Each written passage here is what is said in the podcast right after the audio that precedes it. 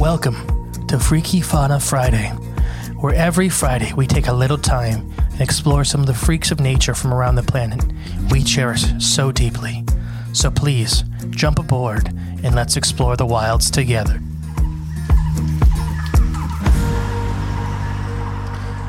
Hey, welcome back to Freaky Fauna Friday. I am the great and powerful mystery. And I'm Jay. And do you smell that? It's the fresh smell of being alive. Feels good, doesn't it? As you move your mic stand, it makes a loud noise. Oh, well, we ignore that. We're professionals over here.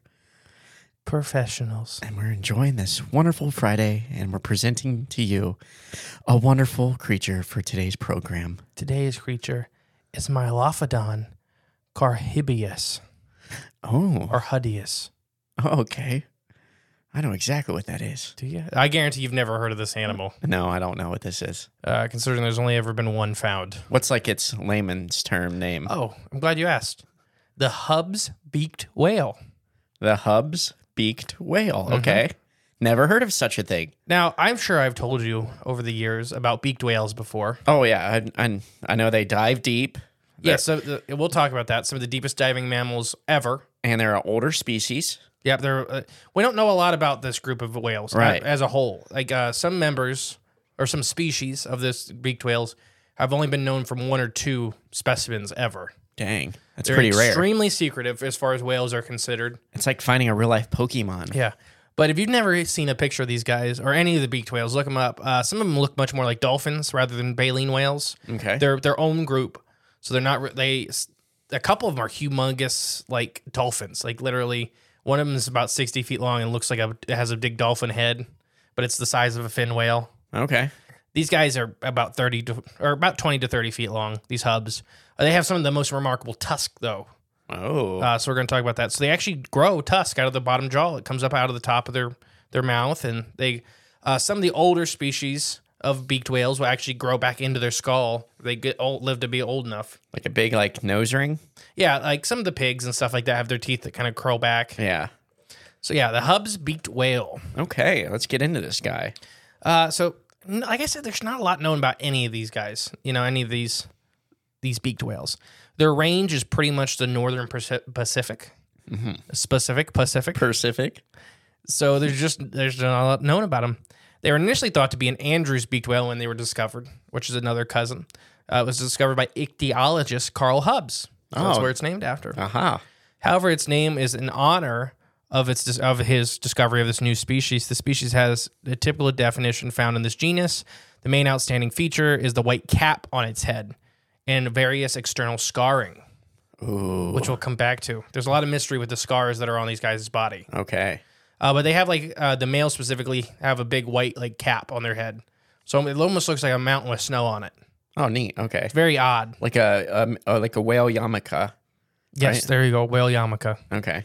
The species is known from about 31 outstanding members, so it's only been seen 31 times That's pr- in the history of ever, yeah, history. Yeah. Yeah. Written history. which is pretty high for a beaked whale species. oh wow. Uh, like I said, there's many members that have only been known from one or two dead animals. Okay. So it's it's very awesome. Uh, there's very few at sea sightings. The observatory, uh, the main as- observation of the species came from two stranded whales that were kept captive for 25 days before they passed away. Oh. And they, it wasn't the captor's fault. They had never seen them. Right, They didn't yeah. know what anything about these guys. Uh, we know a little bit more now. Like we'll talk about that. These guys are designed to go very, very, very deep. Ooh. Any of them have? Well, I'm assuming that then they got trackers on them or something, right? Yeah. Uh, a, carver, a carver's beaked whale is the deepest diving mammal. And uh, the tracker actually imploded, so we don't know how deep they can go. Jeez, that's insane. Yeah. Uh, I, I will look it up here I mean, in a second. that's freaky. that's freaky fauna. Why don't you look it up? The deepest diving mammal. Just type that in, and it'll give us a, the name and the, the depth. But taxonomy, like I said, Carl Hubbs is the one that uh, American ichthyologist published the description of a, f- of a living animal that was found near the office of the Scripps Institute of Oceanography in La Jolla, California, in 1945. And once again, he believed it was an Andrews beaked whale, a very similar species found only in the southern hemisphere, though. Oh, only in the southern. So he thought he found a the most northern counterpart of the southern species. But Joseph Moore, an expert on beaked whales from Chicago Field Museum, came and reassigned the species and named it after him in his honor. Gotcha. So it was much later that, uh, like, like I said, the specimens did de- perish, but they Yeah. kept the skeletons and stuff. And then they had the world renowned beaked whale specialist come and be like, nope, this is not- a whole different species. Yep. That's insane. Which it's not the ichthyologist's fault. You know, it's, there's a lot of, there- these species are not very, like, known about. Right. Well, yeah. I mean, I get that. Mm, coffee. Um, the deepest diving mammal is the coviers. Is that how you say it? Covers, cavers. Covers. Yeah, beaked whale, and it says it can dive down to two thousand nine hundred ninety-two meters or nine thousand eight hundred sixteen feet. almost 10,000 feet. Jeez, that's insane. Uh, and I believe that you don't have to read anymore, but I believe that that is a rough estimate because the instrument did implode. Wow, that's insane. Mm-hmm. I mean, that's I'm just to even try to picture how deep that is. Like, it's hard to even You can't. imagine in my head. Uh, it's what what, about two miles? Oh my gosh, Just about two miles. Well, I'm trying to think. Top till dragster at Cedar Point. It's 400 feet tall, Oh, I mean, and this is 9,000. So it's even- a hundred grain elevators. that's insane.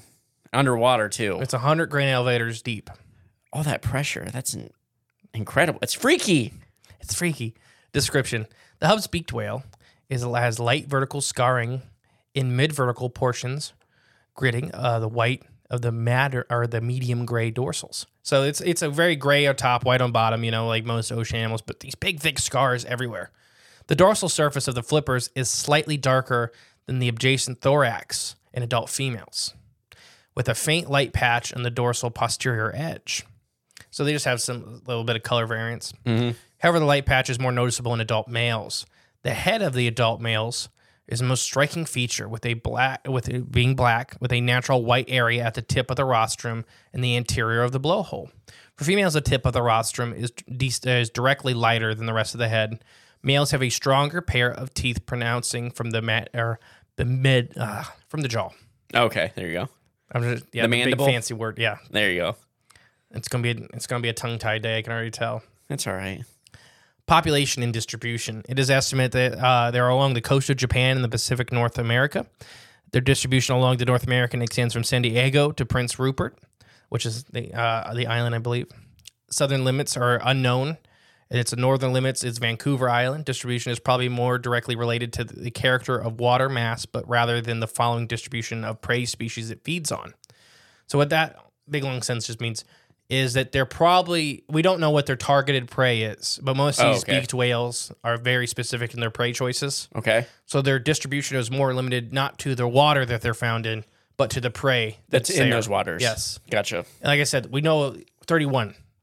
That's it. Yeah. That's 31. And that's this is a lot of information just from A lot of speculative information. A lot of Oh. guys working in comparing it to other beaked whale species in the family group and stuff Okay. like that. You kind of piece a lot of this together. Uh, so it is believed that this follows its prey items immediately into deep water masses rather than surface water masses. So basically, it's a deep water feeder. wonder if they are they're like if they eat sharks. We'll talk about that. Okay, I think I know what you're talking. You think you know where I'm getting at? But uh, but once again, this is not the biggest species of beaked whale. 20 to 30 feet, you know, much smaller than an orca. Uh, and it would make a lot of sense why beaked whales are deep water feeders because the, uh, the only living real deep water feeder we have is stuff like sperm whales. Yeah. And they're the big guys, you know, but they still they, they dive to like a third of the, what these guys dive to. Which is insane. But uh, if you look at the whale competition, especially during the last ice age, there was tons and tons and tons of surface feeding whales. So the competition up there was very stiff. So if you were going to speciate, and you're going to have to find food sources other- elsewhere. Which is deep, Mm-hmm. apparently. Uh, behaviors. We know a lot from their stomach contents. Oh. So stomach contents of stranded members of this species involve squid beaks, fish otoliths, and fish bones. Okay, so they're eating fish and And squids. squid, uh, which is, that's mostly what you're going to eat in the ocean. right, exactly. Now, I guess they're do not. you know what- do we ever talk about an otolith? What an otolith is? I don't think so. It's a fish ear bone. Oh, okay, no. Yeah, it's a fish ear bone. That's how you age a fish. Hmm, wow. Prey species include. Do you want me to give the big scientific name? Uh, just stick with the layman terms. They don't. They don't have layman terms. Oh, okay. They're that uncommon. They're deep sea fish and squid. Oh, that they're eating. Yeah. Oh, okay. Researchers assume cal- or calving takes place in the summer based on the length of their uh, of neonatal species or specimens. So from babies they found inside of stranded mother stomachs. Oh, okay. Gestation periods and fetal growth are of most cesta- cetaceans. So we don't, like I said, we don't know a lot about these. We have a couple dead members, a couple live members, uh, but from the fetuses that are in some of these dead members, and just kind of average gestation of other members of their family groups, Yeah. we're kind of thinking they calf in the summer Okay. but it's like I said, it's very much up to up to interpretation. Uh, it's believed that it's estimated most of these guys will give birth about mid-May. Acoustics and other behavioral observations are made from this species when they are held briefly in captivity. So you know their sounds they make, the songs they sing. Yeah. You know, it's very whale-like behavior. The stereotypical beaked whale echolocation pulse type, which is termed BW37V. Okay. That's pretty specific. Well, that's their that's their sound. Oh, okay. That's the sound they make. It's thought to be made by the species, but it has not likely or has not been linked to sightings or adapt, or it just hasn't been confirmed. There's a certain species that we're, the sound we're finding in Right. Uh, the ocean. right. We think it's them. We Okay. think it's hub-beaked whales, Hmm. but we haven't confirmed it by seeing one and hearing the sound. At the same time. Yeah. Yeah. I wonder if the bloop is just a giant beaked whale. I doubt it. Just stays down there. just stays down there. Uh, so conservation and concerns with the species. The species has been occasionally killed by the Japanese whalers and is caught, you know, in drift nets like any other whale. Yeah. Uh, recent sightings in Hawaii have occurred, supporting the theory that they are open ocean habitation of a species. So they live in the open ocean. They rarely, rarely come in, you know, into shore or into shallow water.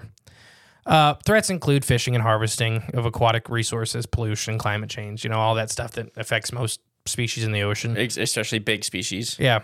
Uh, like I said, they are occasionally taken by Japanese whaler and small cetacean fisheries, like uh, you know some of the Alaskan fishers and stuff like that. Those Japanese whalers can get anything. Incidentally, catches and drift gi- gill nets have occurred in Southern California. Uh, well, once again, 31 species, 31 animals. That's this it. is not you know. Also, like most beaked whale species, they are vulnerable to loud acoustic sounds, especially those generated by Navy sonar and seismic exploration. Ooh. So nothing real. These guys are really rare as far as we can tell. And beaked whales are kind of cool in the fact that they are extremely secretive. Okay. So if you compare them to the other groups of cetaceans that are still living today, the toothed whales, Yeah. like sperm whales, the baleen whales, the humpbacks and blues, and then the dolphins, the porpoises. You know, these are the secret group. Okay. The other guys are not shy, you know, for the most part Right. Right. Right. uh, these guys we don't know a lot about in partially because th- we we don't know if they're really low in number or if they're just that secretive right. Yeah. and they don't want to be found. They're quieter. They're definitely quieter than the other groups. And it's probably a combo of both too. Yeah. So harvesting, you know, some of the bigger species of beaked whales are having some trouble with the w- Japanese whaling fleets. Yeah. These guys aren't really on that list. They're very small. They're, they're much faster than their bigger cousins, and they're very secretive. Yeah. So they're probably not getting harpooned as much. Now let's talk about beaked whales have these massive tusks. They don't really fight with each other as far as we know. So what are the tusks for? They do come up and they are covered in deep old scars. Even the bigger species, you know, the 60 foot beaked whales Yeah. are covered in massive scars. And, you know, sperm whales, they hunt some of the biggest cephalopods on the planet, you know, squids, Right. Yeah. and they have scars, but nothing like this. Hmm. So there's a little bit of a thought that they are hunting much more dangerous game or they're being hunted in the deep oceans. You don't know what's down there. A sperm whale is a hard animal to hunt. I don't care who you are. Yeah, but They're dude, the size of a building, how often do whales hunt other whales? often. I Oh, mean, really? That's, that's probably the, before humans, it was the number one predator of whales is other whales. Okay, I didn't know that. I'm not saying sperm whales are hunting these guys. right. Yeah. I'm saying that I think they're they're a lot smaller, most of them, than sperm whales. Sperm whale dives to deep depths.